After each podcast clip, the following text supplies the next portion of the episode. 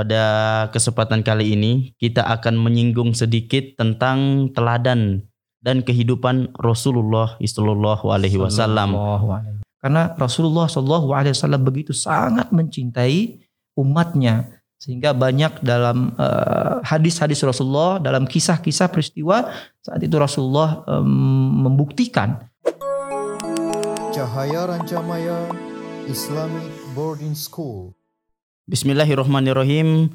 Assalamualaikum warahmatullahi wabarakatuh. Waalaikumsalam warahmatullahi wabarakatuh. Eh, teman-teman dan sahabat Cahaya Rancamaya, insya Allah di kesempatan kali ini kita akan berbincang-bincang dengan ustaz kita yang sudah ada di depan kita sekarang yaitu Ustaz Irwansyah LC.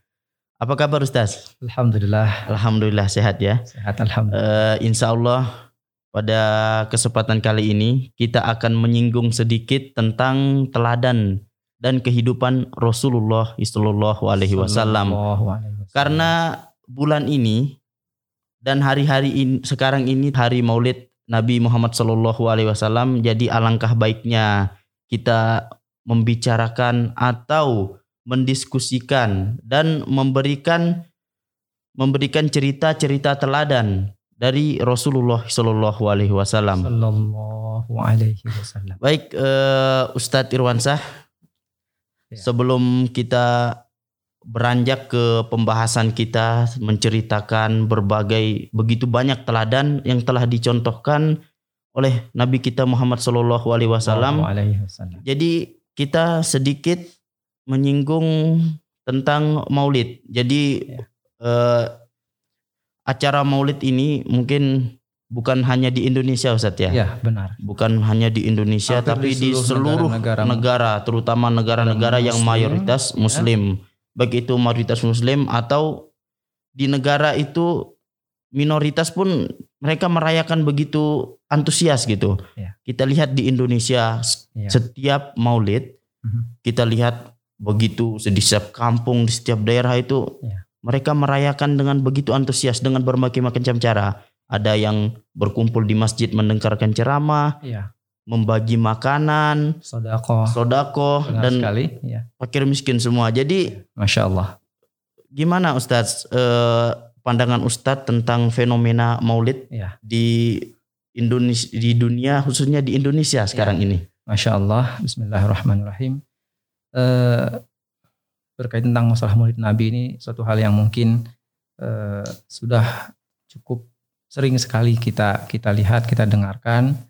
Ya itu tadi seperti eh, Ustadz Kukuh bilang tadi tentang bahwasanya hampir seluruh eh, umat Muslim di seluruh penjuru dunia eh, memperingati mengingat hari Rasul hari lahir Rasulullah Shallallahu Alaihi Wasallam dan terkhusus di Indonesia dengan banyak kegiatan-kegiatan uh, yang uh, melaksanakan uh, hal itu dilaksanakan dalam bentuk uh, cinta kepada Rasulullah Shallallahu Alaihi Wasallam dengan berbagai macam cara baik itu dengan mengadakan uh, tablik akbar uh, peringatan Maulid Nabi Muhammad Shallallahu Alaihi Wasallam atau ada juga yang uh, membaca solawat selama uh, bulan suci eh bulan uh, Rabiul Awal yaitu di bulan di mana baginda Rasulullah Shallallahu Alaihi Wasallam dilahirkan begitu juga dengan uh, memperbanyak sodakoh dan beribadah dan bersolawat kepada baginda Muhammad Sallallahu Alaihi Wasallam. Hal itu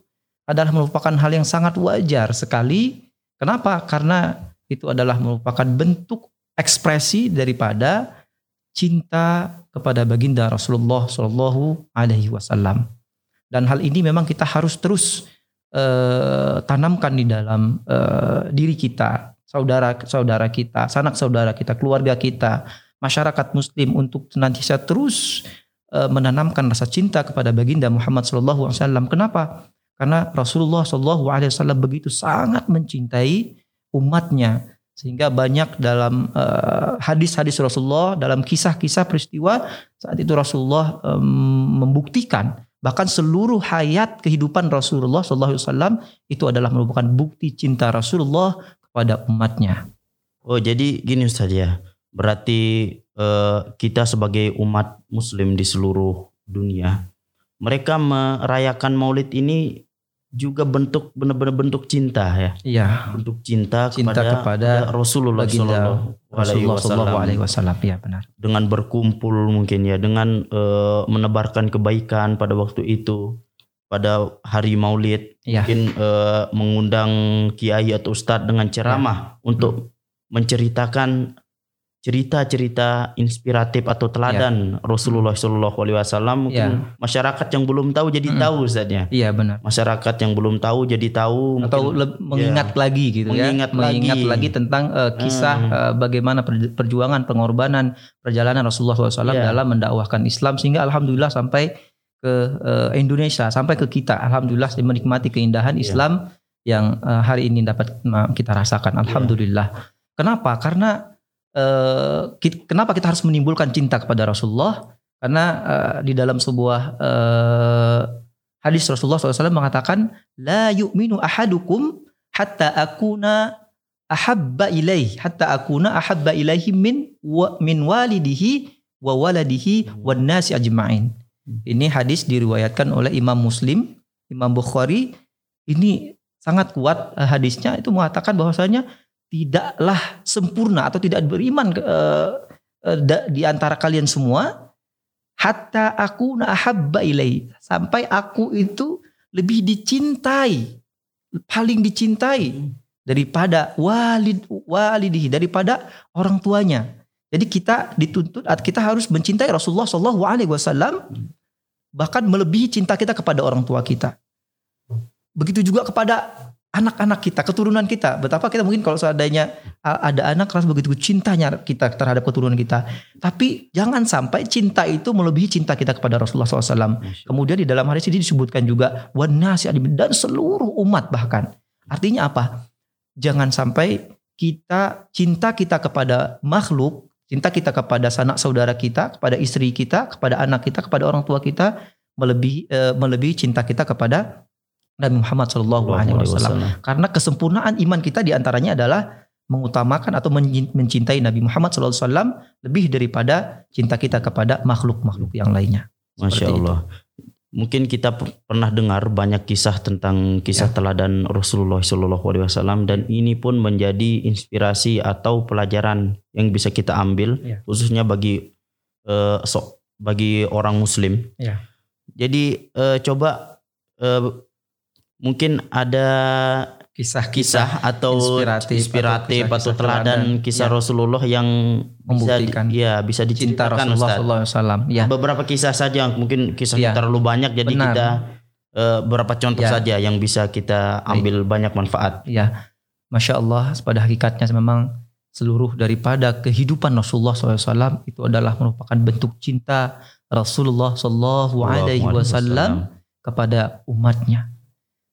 Contoh mungkin eh, ada sebuah kisah yang mungkin sudah sering sekali kita dengar dan mungkin ini bisa kita eh, apa nama kita renungkan lagi. Bagaimana ketika Rasulullah SAW pada saat itu eh, hijrah ke Taif ya hijrah ke Taif itu salah satu kota yang ada di eh, Arab di Saudi Arabia. Eh, jarak antara Taif dengan Mekah itu sekitar 80 km atau 110 eh, 100 eh, kilometer. Jauh. Eh, sangat jauh ya. Saat itu Rasulullah SAW eh, berhijrah dan eh, ke, eh, ke kota Taif eh, pada saat itu memang dalam keadaan Rasulullah dalam keadaan kondisi sangat sedih. Kenapa pada saat s- dilanda kesedihan yang amat? Karena pada saat itu sebelum Rasulullah ke Taif eh, pada saat itu Rasulullah eh, diberikan apa diberikan cobaan itu wafatnya eh, istrinya Khadijah kemudian eh, apa namanya eh, paman Nabi Nabi Muhammad Shallallahu Alaihi Wasallam yaitu Abu Talib.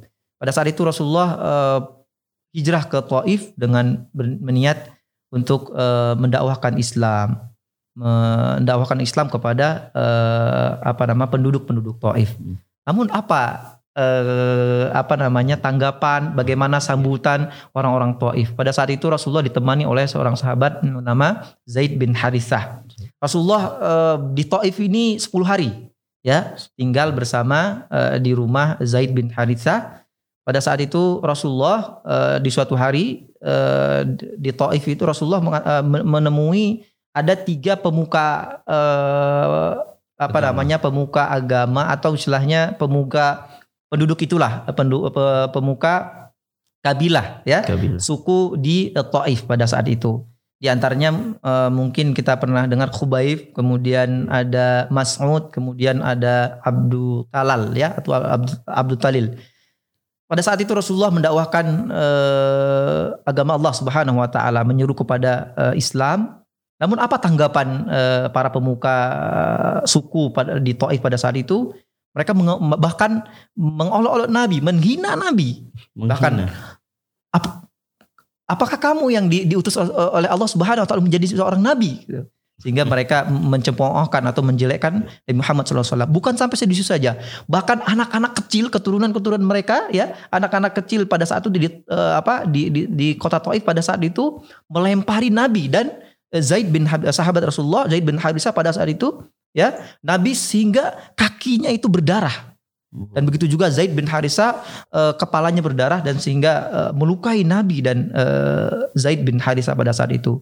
Sehingga uh, dengan apa namanya perlakuan yang sangat tidak baik kepada baginda Rasulullah SAW, maka pada saat itu mereka berdua uh, keluar dari Taif dan uh, pada saat itu uh, pada suatu di satu tempat pada saat itu di di daerah di sebuah kebun ya. Itu kebun ini milik uh, Utbah bin Rabi'ah.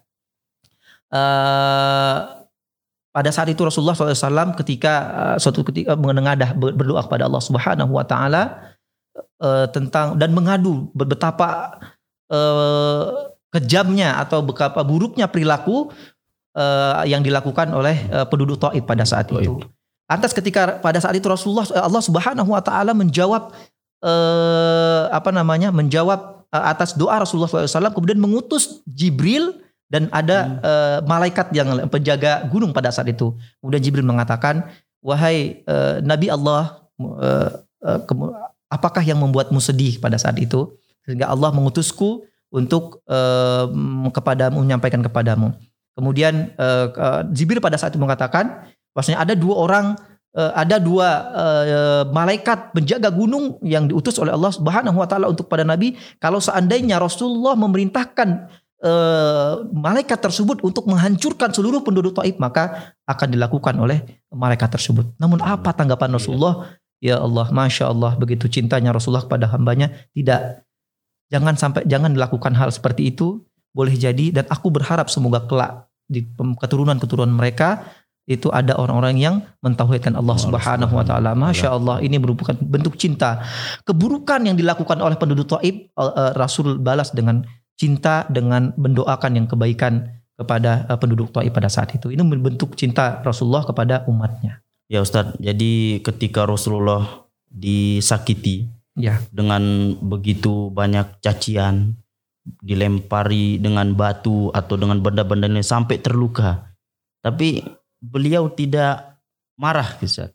Itu mungkin kita bisa ambil pelajaran di situ. Beliau tidak dendam dicemooh, dilempar batu dan diejek-ejek begitu.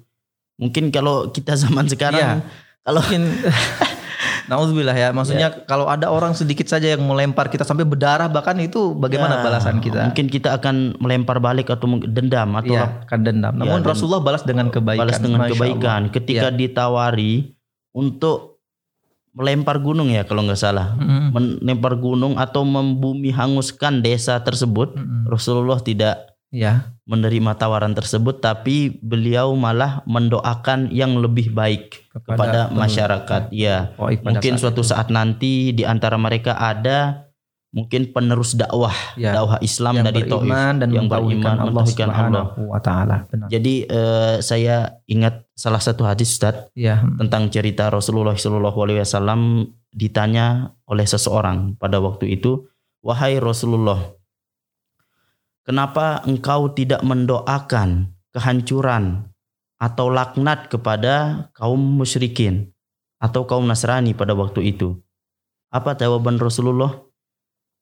Sesungguhnya aku diutus ke muka bumi ini bukan untuk melaknat, tapi aku diutus ke muka bumi ini sebagai rahmat Masya Allah. dan penyebar kasih sayang. Kasih begitu sayang. jawab Rasulullah. Masya ini Allah. hadis riwayat Muslim begitu Ustaz. Padahal banyak banyak banyak kisah Rasulullah tuh disakitin ya. Disakiti tapi Ya, beliau malah membalasnya dengan kebaikan yang dengan lebih. cinta, dengan, Dengan bahkan cinta, mendoakan dengan kasih kebaikan sayang. kepada eh, untuk umat-umatnya yang mungkin eh, belum dapat hidayah atau belum paham apa yang yang di- disampaikan Rasulullah SAW atau mendapat hidayah betul Iya. dari Allah Subhanahu Wa Taala. Dan saya pernah dengar Ustadz yang Hmm. cerita tentang Rasulullah dengan orang yang buta. Mungkin Yahudi bisa buta. ya Ah, diceritakan iya. Ustadz gimana Ya. cerita lengkapnya. Ya. Itu sangat terkenal Ya, ceritanya. eh, kisah ini juga mungkin sangat masyhur juga terkenal. Ya sering kita dengar ya. Ya pada saat itu eh, Rasulullah kebiasaannya di pagi hari biasanya jalan-jalan ya ketika mungkin setelah sholat subuh ya pagi hari. Iya.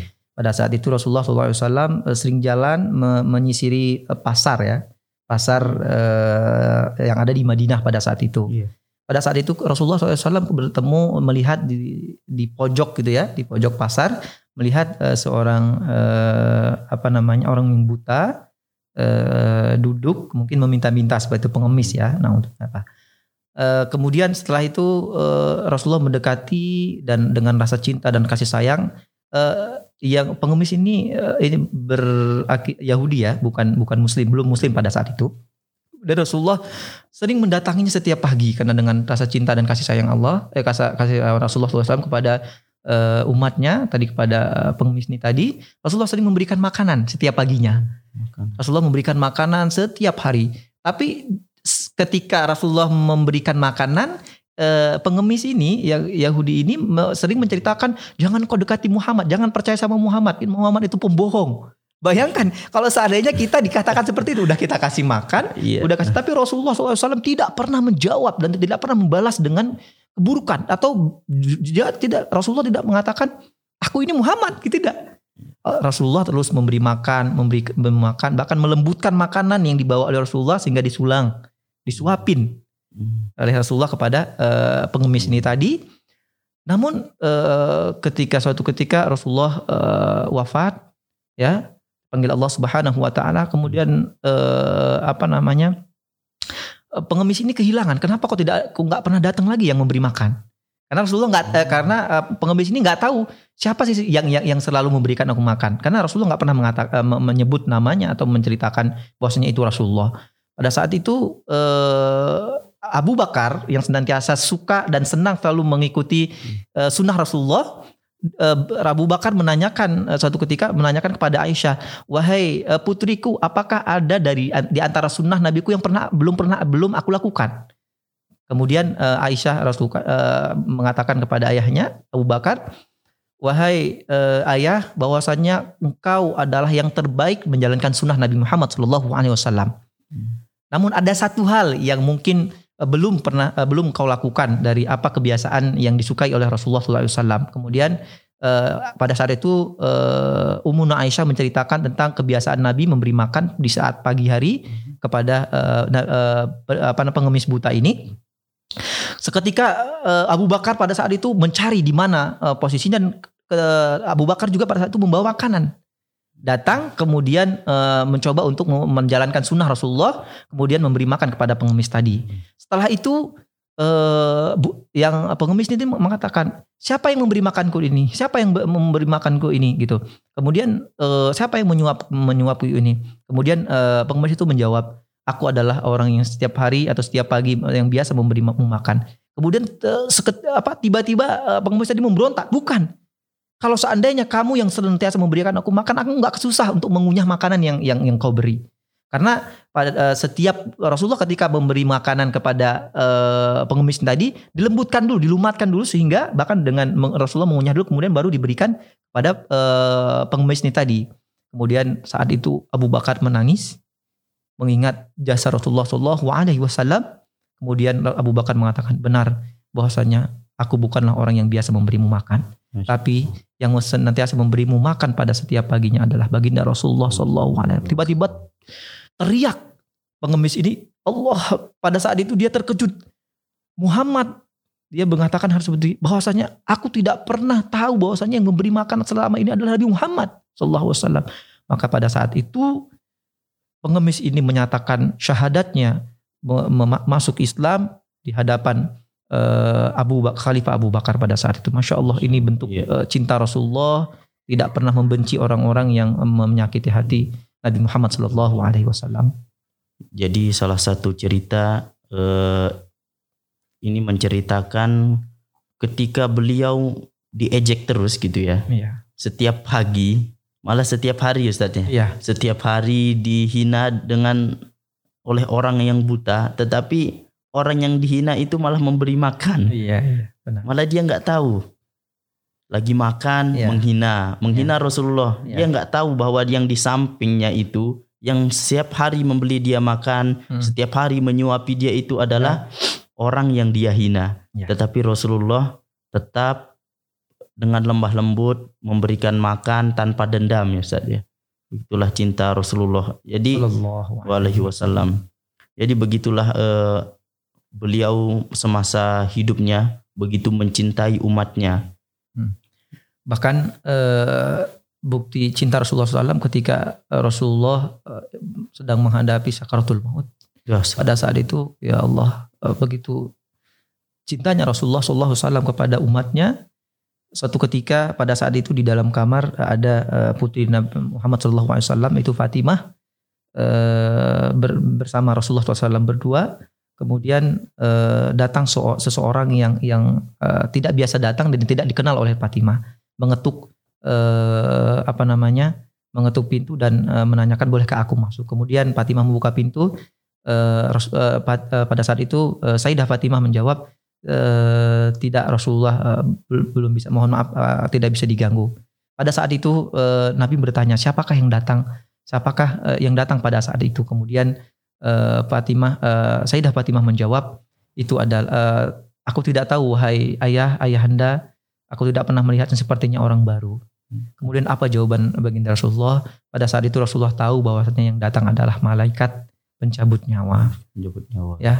Kemudian uh, pada saat itu uh, di akhir-akhir hidup uh, Rasulullah SAW, pada saat itu Jibril juga uh, mendatangi Nabi Muhammad SAW ketika menjelang sakaratul maut menyampaikan apa yang disampaikan uh, oleh Nabi Muhammad kepada Jibril. Jib, pada saat itu uh, Nabi Muhammad SAW, wahai uh, Jibril, apa apa hakku uh, apa atas Allah Subhanahu Wa Taala?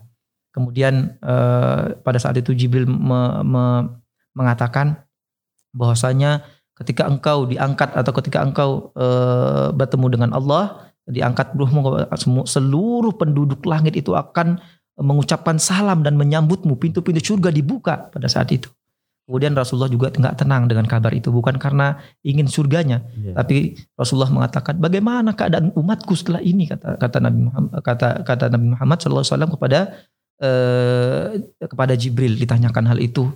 Kemudian kata eh, Jibril pada saat itu, wahai eh, Nabi Allah Subhanahu wa taala, Allah janjikan tidak akan masuk surga umat-umat sebelum kecuali umat Nabi Muhammad SAW yang akan masuk surga terlebih dahulu.